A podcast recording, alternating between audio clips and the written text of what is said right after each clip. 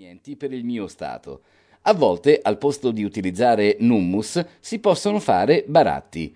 Se non ottengo nulla, mi nutro catturando topi, uccelli con trappole e fionde, oppure scavo nel terreno in cerca di vermi. Li pulisco sempre, poi li cuocio in una piccola padella di metallo, tranne i vermi, che mangio crudi, dicono siano proteici e curino malattie. Il fuoco lo accendo puntando un dito verso i ramoscelli incrociati. Sono in grado di far uscire dalla punta delle mie dita piccole fiamme, un'abilità insegnataci da bambini. Mentre si sta facendo buio, torno alla stazione.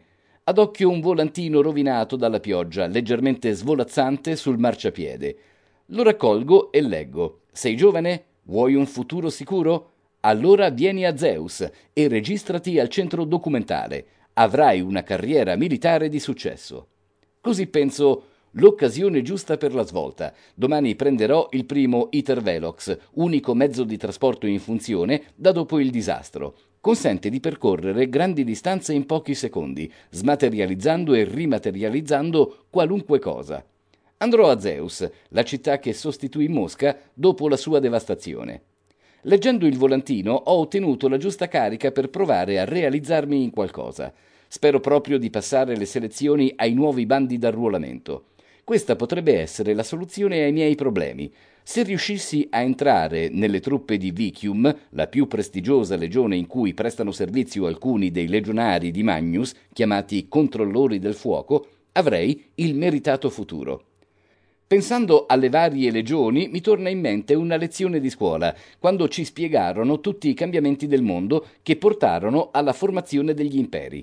Tutto ebbe inizio secoli fa, quando la Terra fu devastata a causa dello scioglimento dei ghiacci. Le acque sommersero le zone costiere del nord-est America e del nord Europa, penetrando nell'entroterra per diversi chilometri e trasformarono la Scandinavia in un'isola e alterarono gran parte della geografia del nord della Siberia.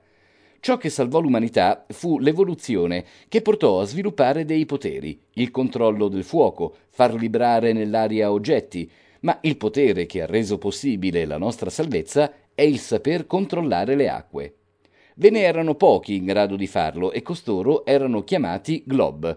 Provenivano dall'Africa e dall'Australia, nessun'altra parte del mondo ospitava individui con tale potere. Essi fermarono l'avanzata delle acque salvando molte vite. In cambio del loro gesto chiesero di possedere un intero continente dove poter governare e stabilire leggi proprie. Naturalmente non furono accontentati non cedettero alle richieste e le terre furono invase dalle acque portando morte e distruzione. Così si scatenò l'inferno su tutta la terra. Ogni individuo, per paura e ignoranza, utilizzava i propri poteri contro l'altro. Molte città furono rase al suolo. Nei dieci anni successivi nel mondo regnò il caos, finché si formarono tre clan composti da trenta persone. I Cotus, che controllano il fuoco, i Laudis, in grado di controllare oggetti con la mente e rigenerare ogni arto, guarendo così le proprie ferite in un istante. E infine i Set, che possiedono la capacità di generare campi di forza intorno al loro corpo. Costoro convinsero la gente a fermare la violenza e a concentrarsi contro i Glob. Ogni individuo seguì il proprio clan di appartenenza in base al potere. Fu uno sterminio, morirono milioni di Glob i sopravvissuti furono catturati e obbligati a usare il proprio potere per il ritiro delle acque, permettendo la costruzione di barriere che proteggono tuttora maggior parte delle zone a rischio. Il loro viaggio terminò in una prigione estesa su un intero continente, l'Australia, abbandonata da tempo per la morte di tutti i prigionieri. I tre clan indissero un'assemblea, stipulando un trattato dove furono assegnati a ognuno dei tre uno o più continenti in base al numero di individui appartenenti ad esso, lasciando a loro il pieno potere. Non potevano esistere rapporti tra persone di diverso potere, evitando così la nascita di ibridi. Vennero creati tre imperi, i Cotus, appartenenti al clan considerato più debole per numero e dove solo pochi controllavano il fuoco con abilità, ottennero la vecchia Europa, formando così l'impero Magnus. I Set, per il loro numero, formarono l'impero Scutum sulla vecchia Asia. I Laudis, per lo stesso motivo, formarono l'impero Chalibs sulle vecchie Americhe. L'Africa rimase territorio neutrale. I due clan più forti non intendevano